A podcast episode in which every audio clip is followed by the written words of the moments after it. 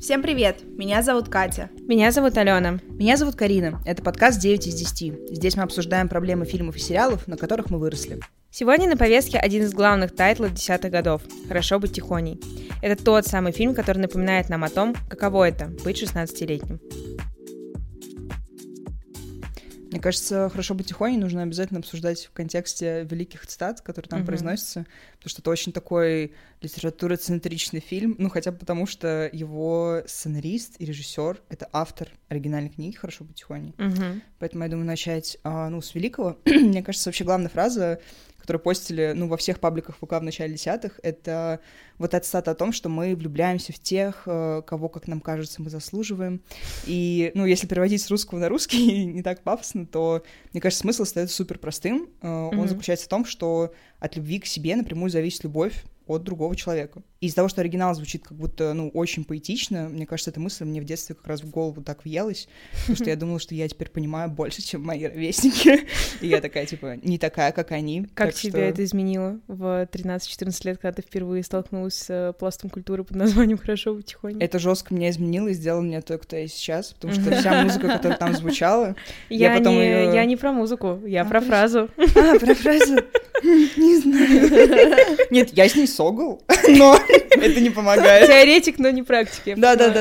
Хорошо. Так что мерси Баку, Стивен Чбоски, за то, что вот эти все великие цитаты перенес и фильм тоже. Нет, мне кажется, это абсолютный факт, что каждый человек, который терпит какое-то унижение в своей жизни и считает себя каким-то неправильным или недостойным большего, он довольствуется тем, что есть, и как будто наказывает себя за прошлое, которое с ним случилось. Было? Хотя за кадром я жестко улыбаюсь. Такой life moment. И в фильме как раз каждый герой встречался с какой-то серьезной психологической травмой.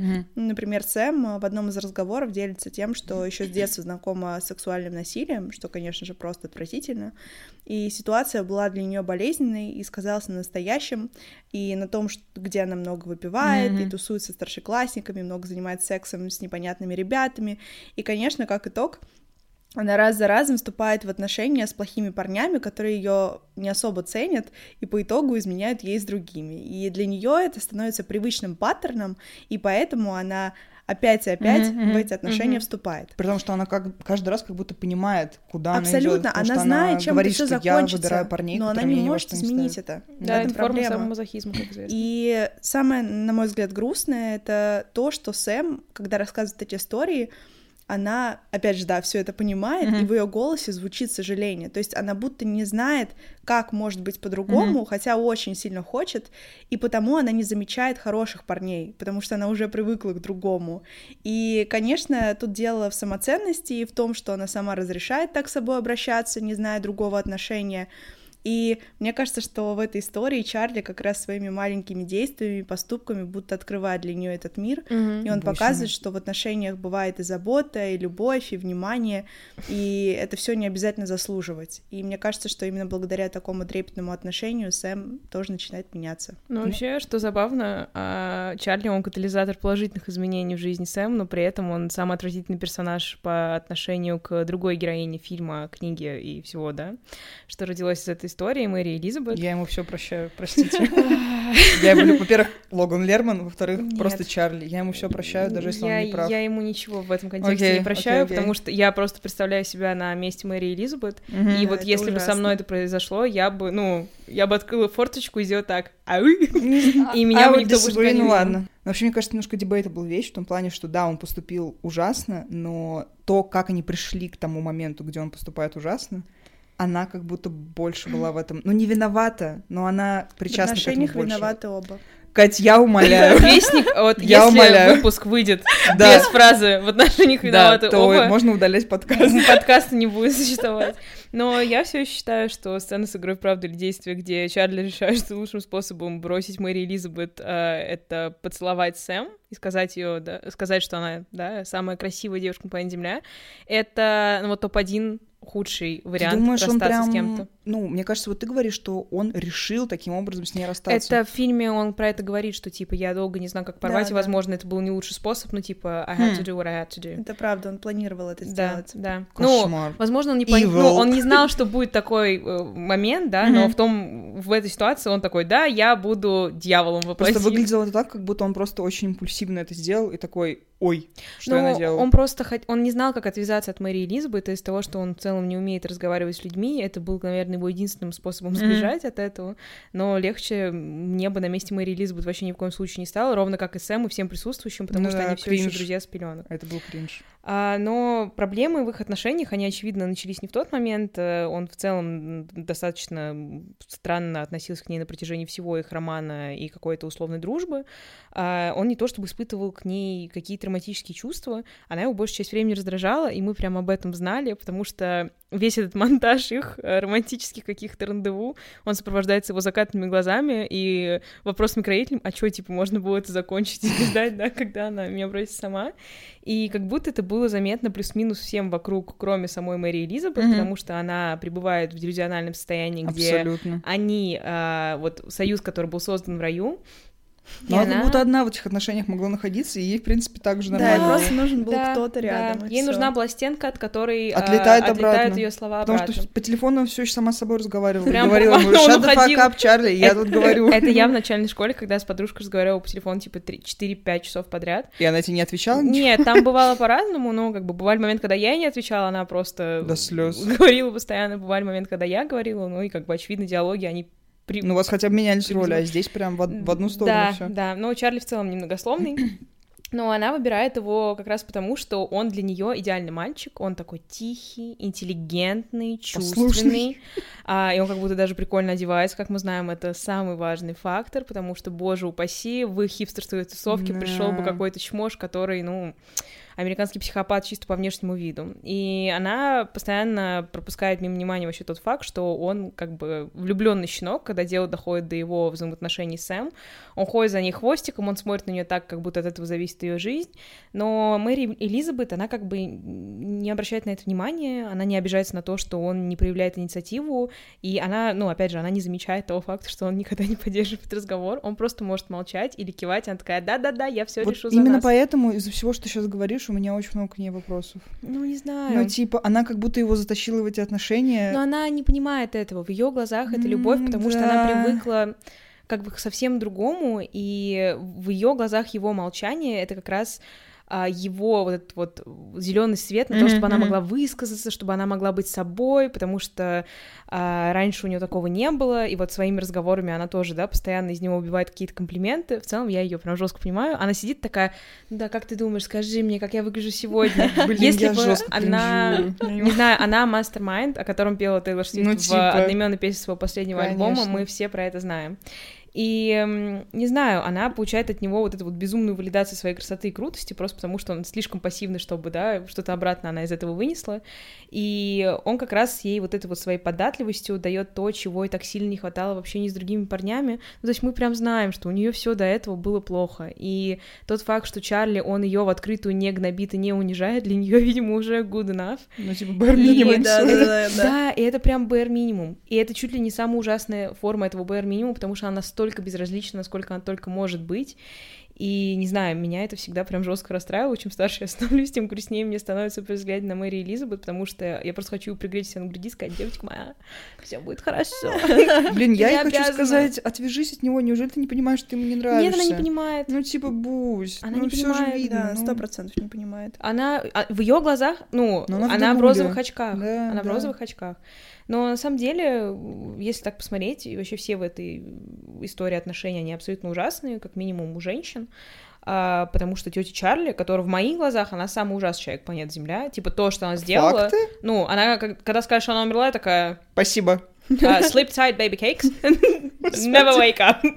Но, тем не менее, она тоже жертва насилия со стороны своих партнеров, и она постоянно к ним возвращалась, мы об этом знаем из разговора Чарли со своей сестрой, когда мы узнаем, что она тоже подвергается насилию со стороны Дерека с этим хвостиком, которого играет кузин Грег из «Наследников». для меня тот факт, что это Грег из «Наследников», я когда это поняла, у меня душа тело покинула. Это Грег из «Наследников»? Это, Кать, у меня душа тело покинула, когда до меня дошло, что, во-первых, в школьной столовке сидела... Джулия Гарнер. Да, из «Озерко», потом мать всего этого семейства играет мать Ханны из «13 причин почему», и я такая, а почему весь каст... Нет, там весь каст вообще великий. Всех сериалов великих на планете он собрался в «Хорошо бы тихоне», до того, как эти сериалы появились вообще. Абсолютно. То есть Джулия Гарнер, она просто, одну секунду она на экране, она не... И я такая, да-да, вот она, да, просто лишь лицо, я такой, Анна Делви, окей. Не знаю, это прям ужасно, в то же время я прекрасно понимаю, зачем Чбоски это делал, но, не знаю, это хороший урок на жизнь, но в то же время Чбоски сам, он недавно давал интервью как раз в честь десятилетия всей этой истории, выхода фильма, и он такой, я сейчас как родитель, я бы прям все по-другому переиграл, потому что в некоторых моментах было жестко, и мне кажется, что, это прям... Можно Слава было Богу, сгладить. Он тогда не был родителем, мы получили то, что мы получили. Потому что это школа жизни. Вообще он говорил, что он писал это с истории своих друзей. Мне кажется, это еще более ужасно. Но это прям, это make sense, это абсолютно... То есть они не оторваны от реальности. Вообще. Я знаю, всех этих людей в реальной жизни. Да. Я есть некоторые люди эти в реальной жизни, поэтому...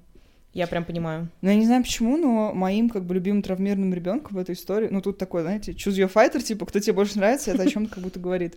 У меня это, Патрик, очевидно, возможно, потому что он просто местный клоун, который такой, бибу-баба, мне каждый день смешно, а потом идет домой такой, как мне грустно. Грустно пьерю. Да-да-да.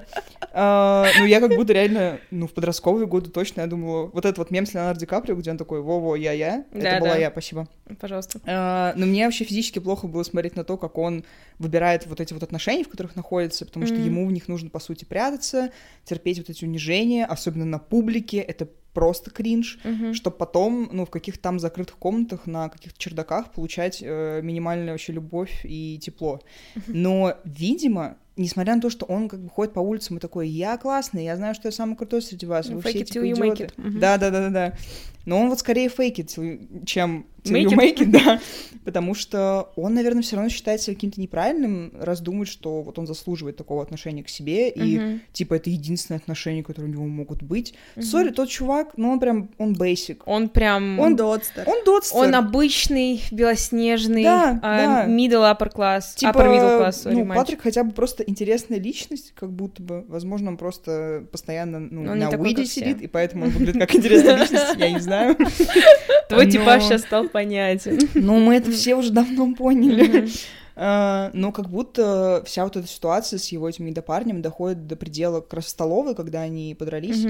И мне кажется, Патрик в тот момент просто освобождается, потому что он впервые выбрал себя и защитил себя, и сказал, эй, чел, какого хрена, ты думаешь, твои друзья не понимают, что тут происходит. Не знаю, понимали ли на самом деле, но мне было плевать, я думала, да-да, втащи ему. Не, я думаю, что они прям жестко не понимали, что происходит, потому что вот эти пацаны из футбольной команды школы, которые всегда элита, да, они же элитная, вот этот кружок, в который все пытаются попасть, вот это все, и у них, как правило, исходя из американских фильмов, которые мы потребляли, все свое детство, у них одна горошинка, которая вот так вот по черепной коробке катается, и иногда звуки издает. Это максимум их когнитивных каких-то способностей, поэтому я думаю, что когда они смотрели на своего друга, они такие, да не может быть, он пацан, он мужик. Он приходит весь избитый, и все такие, все нормально. Да, он же мужик, он подрался, подворотни, мужик, с большой буквы «М».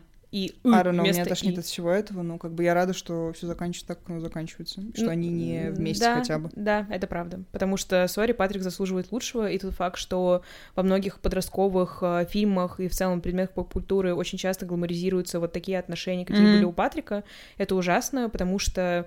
это такое, знаете, как сказать, отношение к ЛГБТ-сообществу, где они всегда должны страдать, и вот они страдают сейчас, они будут страдали тогда, и они будут страдать вечно. Нет, они должны найти нормальные отношения, в которых им будет комфортно, в которых их будут уважать, и в которых их не будут стесняться. Все остальное — это, сори, кал на лопате, который, не стрейт-люди, не гомо-люди, ужасно, ЛГБТК+, люди не должны переживать. Вот, это мой piece of truth. Спасибо.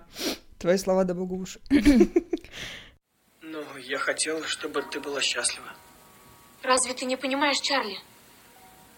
Я этого не чувствую. Это мило, но нельзя думать. что жизни всех вокруг важнее твоей собственной, и считать это за любовь. Ну, вообще, «Хорошо быть тихоней» — это такое пособие для начинающих, ну, даже, может быть, не для начинающих, да, для всех травмированных и таких, знаете, оверчувствительных людей. Ну, мы все здесь собрались, девчонки. Да, мы. Ну, я жестко. Ну, сейчас, наверное, уже нет, и слава богу, но когда я была под жестком, я при просмотре я чувствовала себя вот этим Чарли, который... ну, смотрит на мир и видит просто боль вокруг. Я не знаю, что было в моей голове. Ну, вот эти вот эмоции, когда ты подросток, да, X100. Типа, во-первых, да, все X100, и это X100 не типа, ой, я влюбленная или я в радости. Всё нет, плохо, нет, я просто хочу умереть. Я прям, да, я на жестком депрессняке, и еще и вижу этот депресняк вокруг, и пропускаю его через себя, короче. И ты еще и не понимаешь, как это можно изменить. Да. Особенно вайб, когда ты ребенок, и ты такой, сейчас я решу проблемы взрослых, и взрослые тебе говорят, буй. You don't say. Ты чё? Ты ничего не можешь сделать. И ты такой, блин, тогда я буду страдать, чтобы мне было так же плохо, как вам. А что ты на меня смотришь? Я просто, потому что ты сидишь напротив, больше не переживай. Хорошо. Но вообще, короче, мы по ходу фильма, опять же, смотрим на всех героев, понимаем, что у них у всех есть вот эти беды, с которыми они, ну, не то чтобы очень круто справляются. И как раз из-за этого вот эта фраза Патрика, когда Чарли съел кекс, он сидел и такой, типа, я одинокий и грустный. Так он кекс съел, ну, по факту. Ну, да, да. И Патрик ему говорит, что «Бусь, не переживай, ты все видишь, ты все понимаешь». Мне кажется, это безумно грустная фраза, потому что как раз-таки, да, он все видит и все понимает, и поэтому ему так плохо. И как будто бы иногда, ну, какое-то неведение и безразличие, сейчас ужасно прозвучит, но они реально могут спасти тебя от вот этой лавины боли, через которую ты проходишь, опять же, особенно в подростковом возрасте. И... ну, как будто, мне кажется, там такая фраза была, возможно, я это выдумала, но там был вайб, что типа «не будь губкой, будь ситом». Это вообще слоган фильма. О! Катюш, спасибо большое. Сразу видно, человек готовился, в отличие от Кайриши. Ну, короче, да, мне кажется, это супер make sense, потому что не нужно впитывать в себя все, что попало, даже если там касается твоих суперблизких людей, потому что... ну, нам всем прям мощно достаточно своих собственных травм, и нам с ними, ну, еще 1000 лет разбираться на психотерапиях, поэтому вывод как будто здесь такой, что боль вокруг, ну, не нужно не замечать, потому что это стрёмно, но пускать ее в свое сердце, ну, тоже как будто не надо. Обязательно, да. Да-да-да, ну, потому что, опять же, на примере Чарли мы видим, что, ну, чем-то вообще все оборачивается, что он так себя чувствовал супер ужасно, и потом еще сверху докидывал боль всех вокруг, и такой, да-да-да, я буду страдать за всех, за вас, я Jesus Christ, и всех вас спасу. Ну и чё? И где он оказался? Ну, в итоге он спас самого себя, так что в каком-то смысле это было продуктивная... Ну, I wish. Мы не знаем, конечно, что с ним там дальше будет, возможно... Ну, мы видим, что как бы его жизнь начинает плюс-минус налаживаться, и honestly, God bless, но вообще это все приводит к другой величайшей мысли, которую я, да, пытаюсь себе в голову, в черепную коробку вбить очень и очень долго... Это вопрос, который задает, по-моему, Патрик как раз вот после того, как происходит его личный кризис. Он спрашивает Чарли, почему никого нельзя спасти, и в этот момент я такая... Heartbroken. Кто? Что? Я? Ты? Мы? Все? Они знают о нас что-то. Они что, смотрят на меня через экран? Стивен Чбоски, белый мужчина из Америки, знает меня? Меня. Один человек.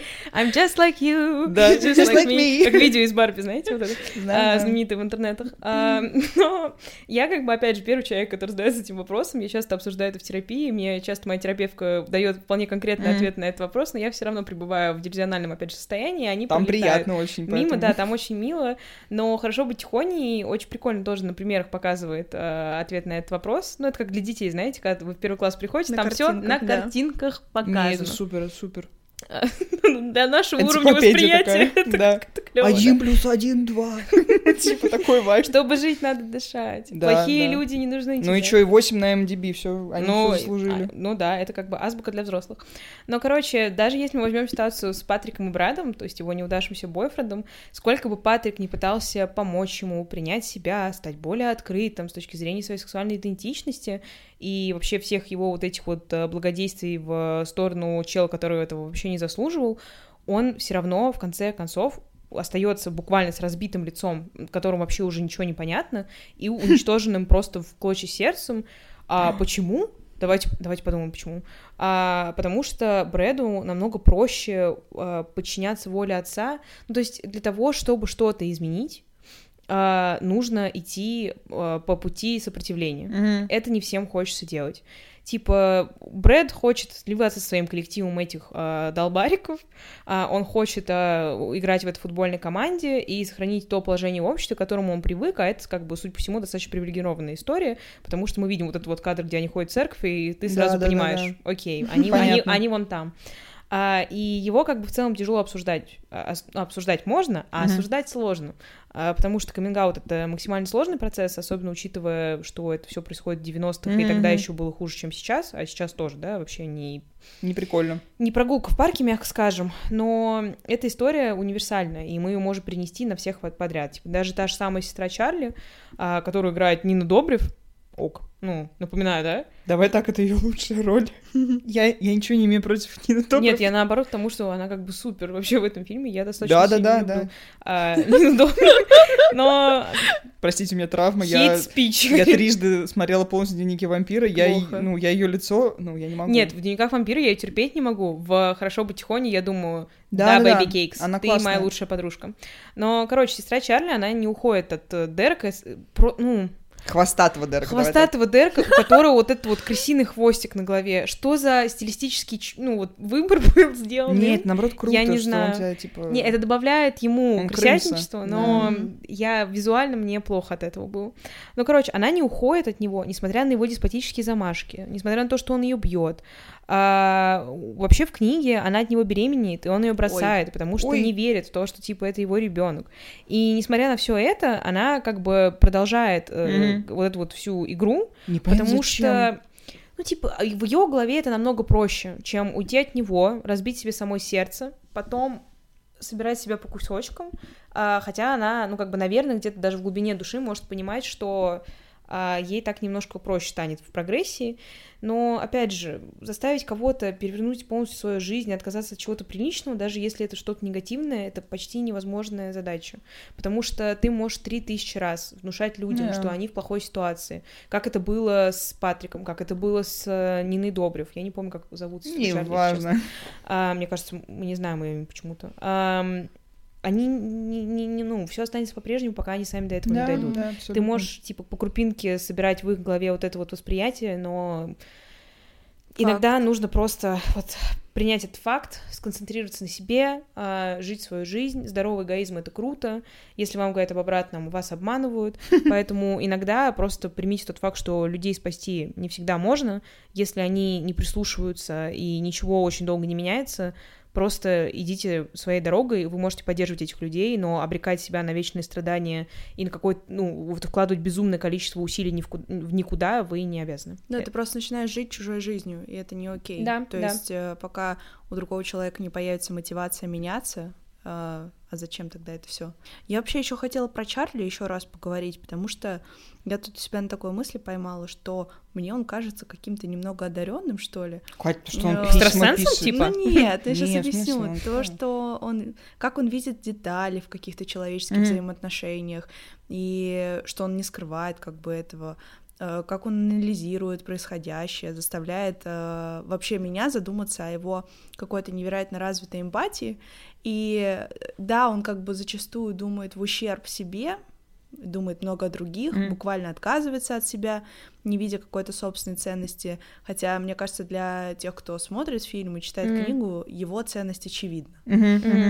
И, опять же, очень показательно это все в отношениях с Элизабет, да, то, что мы уже проговорили, когда он изначально, она ему не нравится, и дальше она его только раздражает, все вообще идет не так, но он продолжает все это делать, да, оставаться с ней в каких-то человеческих взаимоотношениях просто потому, что боится сделать больно, и он боится последствий, и все это время, когда он, опять же, выбирает ее, а не себя, ну блин, зачем ты это делаешь? Нет, I get it, он cute, в том плане, что это ужасно по отношению к нему, но даже вот то, что ты сейчас сказала, что он боится последствий, мне кажется, он боится последствий даже не в отношении себя, а в отношении с ней. Да. И это прям мило. Это мило, но, блин, это так грустно, что он все равно выбирает других, раз за разом. Это все из-за его тети, если подумать об этом. Потому что ее как бы обижали, ее партнеры, они от нее уходили, и потом мы видим, что у нее шрам от Силхарма на руках.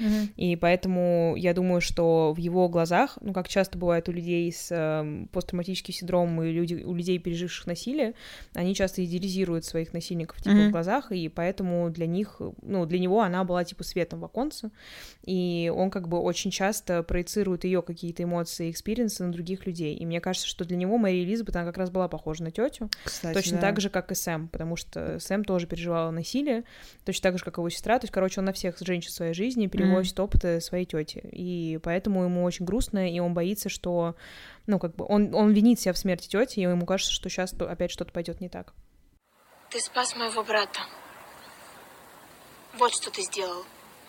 Так ты меня не боишься, Сэм? Нет. Ну и на финал оставили самую разумную цитату. Ну, мне кажется, это вообще это heartbreak тотальный. И если у меня никогда такого не будет, если я не буду ехать в туннеле с открытым окном... Нет, не с открытым окном. Я встану, да, в эту крышу вылезу и не буду петь Дэвида Боуи Heroes. Я не знаю, что я с собой сделаю. Берем сейчас каршеринг. Я умоляю, едем на Воробьёву гору, девочки, да? Было? Узнали? Воробьёву гору можем. Москва-Сити под вопросом, Воробьёву гору. Прямо сейчас поехали. Ну, короче, Чарли там говорит очень как бы большую свою речь про момент, типа Йола, все такое.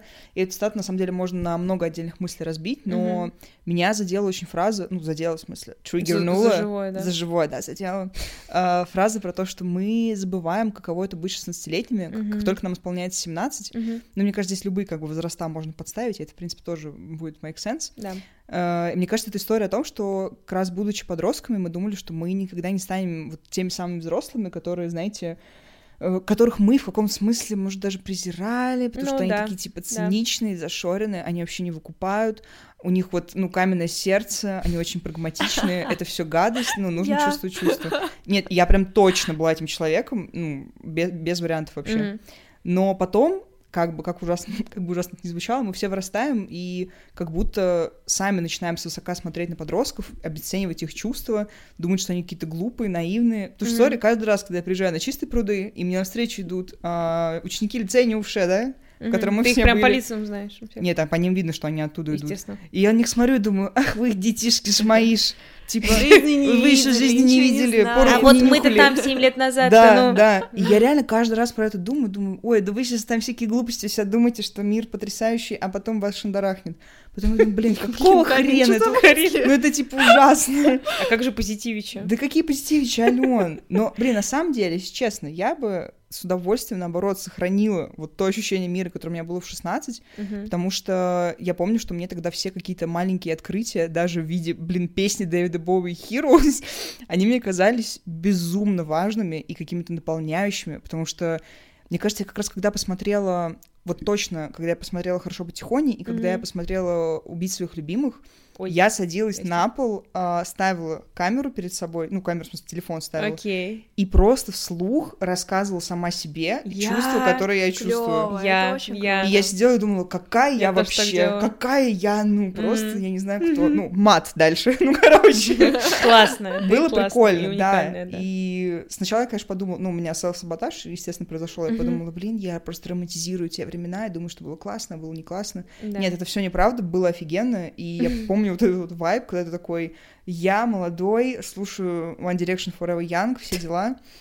И в смысле, я... One Direction Forever Young? Да, который на X-Factor пел. Ну, конечно, кавер, Алён, я тебя умоляю. Я тоже что-то не сложила. Девчонки, Кать, ты бы видела этот кавер, ты бы, ну... Потрясающий кавер. Я знаю этот кавер, я просто по другой песне подумала. Ну, логично. Ну да, который оригинал. Ну, короче, да, и ты тогда думаешь, что у тебя вообще все еще впереди, и вокруг, типа, вот этого, знаете, я видела столько любви и ненависти в глазах. Короче, ты на жестких. И тогда нет. Girl, I'm girl. Я чувствовала чувства.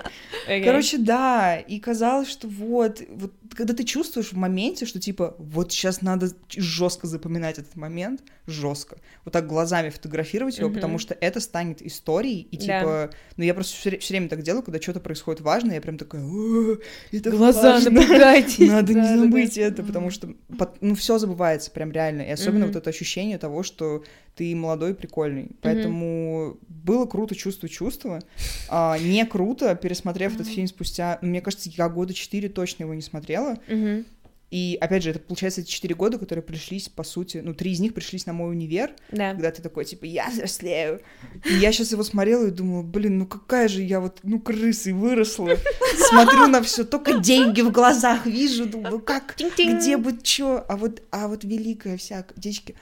И вот эти истории станут воспоминанием, мы станем чьими-то родителями, фотографии станут старыми фотографиями. Ну, на фоне играет песня Эда Ширана, да? Да. Спасибо, фотограф.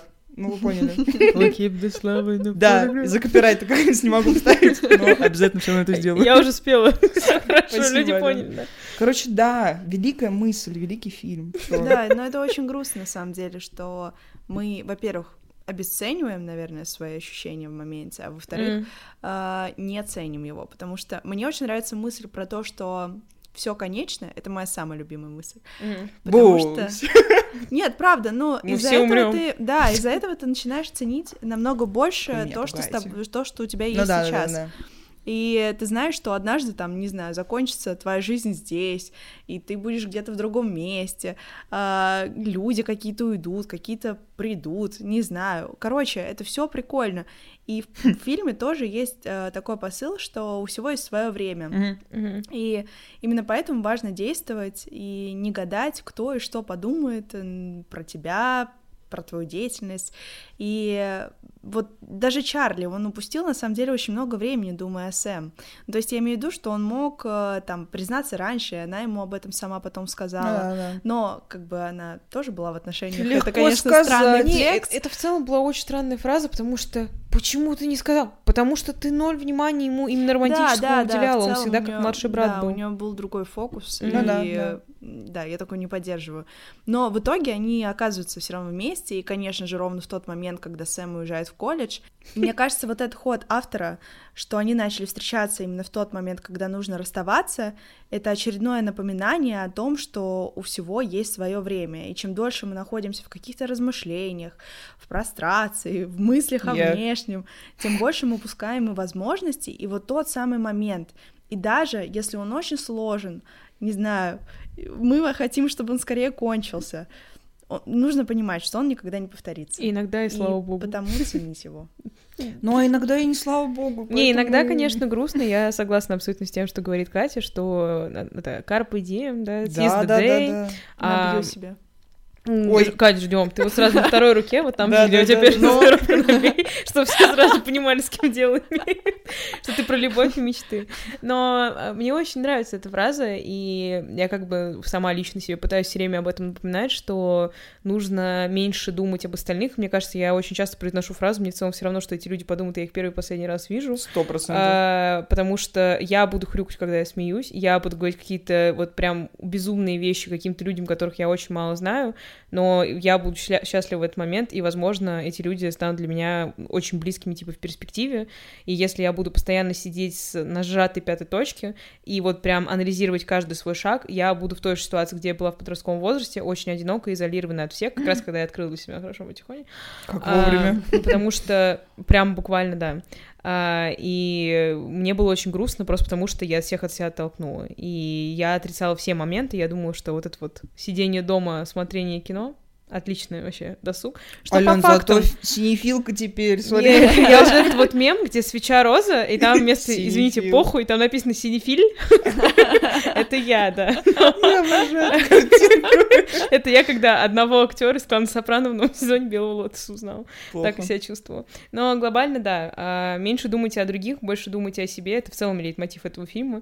Вот, будьте тихоней, если хотите быть тихоней, не будьте ей, если чувствуете по-другому. Вот так вот. Да, и там же, мне кажется, есть еще одна хорошая мысль о том, что та какая-то изоляция, которая происходит с нами в подростковом возрасте, она все-таки заканчивается. Опять же, про то, что все конечно. Да. И все какие-то детские тягости, испытания, они все равно преодолимы, и из них мы выходим чаще всего победителями и готовыми к взрослой жизни людьми. И мне тоже нравится мысль о том, что каждое испытание, каждая трудность на нашем пути — это все равно большая ценность, потому что в ней мы находим себя и узнаем себя, и понимаем мир вокруг. И да, быть подростком тяжело, и быть взрослым тяжело, но все это всегда временно. И мне кажется, что вот метафорой вот этой временности подросткового возраста становится какой-то образ туннеля, сквозь который и проезжают они в машине. Проезжают. Что? Метафорично. Я не думала про это. Oh, thank you. Так он, там же и Дэвид Боуи поет, типа, мы можем быть героями just one day. Да. Ну да, я просто никогда в таком контексте не думала. Кошмар. Так, вот Катя тебе сейчас пищу для ума предоставила. Но для меня лично вообще «Хорошо быть тихоней» стал феноменом и моим личным. Мне кажется, это то, почему он в целом стал достаточно важным пластом культуры там 90-х и 10-х. Это тот факт, что он показывал реальные эмоции подростков. Ну, то есть обычно, когда мы смотрим все эти подростковые фильмы, там все очень карикатурно, очень вылизано, очень тупо, и ты не узнаешься в этих героях на самом деле. Ну, то есть я могу сколько угодно сидеть, тыкать указательным пальцем, говорить «я», и это не я. Я не такая, как они. Я вот в депрессивном эпизоде, да, в 14 лет сижу, грущу и чувствую себя незамеченной, такой же, как Чарли. И Чбоски, он показывал, ну, все травмы, которые происходит реально с людьми. Он не стеснялся этого, он показывал сексуальное насилие, сексуализированное, гомофобию, то, как заканчивается дружба, начинается новое, про какие-то романтические истории. И это все было вот прям, как говорят на английском, я же, русский плохо знаю, raw. Ну, я тоже самое хотела сказать, да. Без прикрас. Да. И это дарит дополнительное какое-то чувство комфорта в том, что ты не один, ну, то есть все, ну не все люди, многие люди в мире проходят через то же, что и ты. Я знаю, что когда-нибудь это все станет просто историями. Наши фотографии станут старыми фотографиями, а все мы станем чьими-нибудь мамами и папами. Что в итоге ставить фильму? 9. Норм. У меня, для меня просмотр этого фильма — это какая-то форма самомазохизма, мне очень плохо, потому что он для меня очень травмирующий, как раз потому что там очень много, как сказать, моих травм показано. И когда вот эта третья четверть фильма, где Чарли начинается mental breakdown, у меня всегда какая-то гипервентиляция, я рыдаю, задыхаюсь, но при этом я каждый раз смотрю такая... Здорово! Да-да-да! Хороший фильм! 9. Но, да, мне он очень нравится. Мне кажется, в первый раз его увидела, мне было 13, когда я увидела в первый раз, потом в 14 я прочитала книгу, и я помню, что это было в автобусе Бостон-Нью-Йорк. Вау. И у меня в наушниках играл как раз что-то типа Дэвида Боуи. Я была вообще героиней кино. Я прям была, да, она была главной героиней на пропуске Варшавы. Это отдельный подкаст. Именно подкаст, не выпуск. Подкаст отдельный на пропуске Варшавы, потому что я напоминаю, я ее типа 7 раз читала. В этом же Бостоне, он один. Книжку покупал. Какую-то древнюю абсолютно издание. Anyway. Да, для меня это очень важный фильм, я очень много про себя понимаю каждый раз, когда я его смотрю. Опять же, мой музыкальный вкус сформирован отчасти. Хорошо быть тихоней.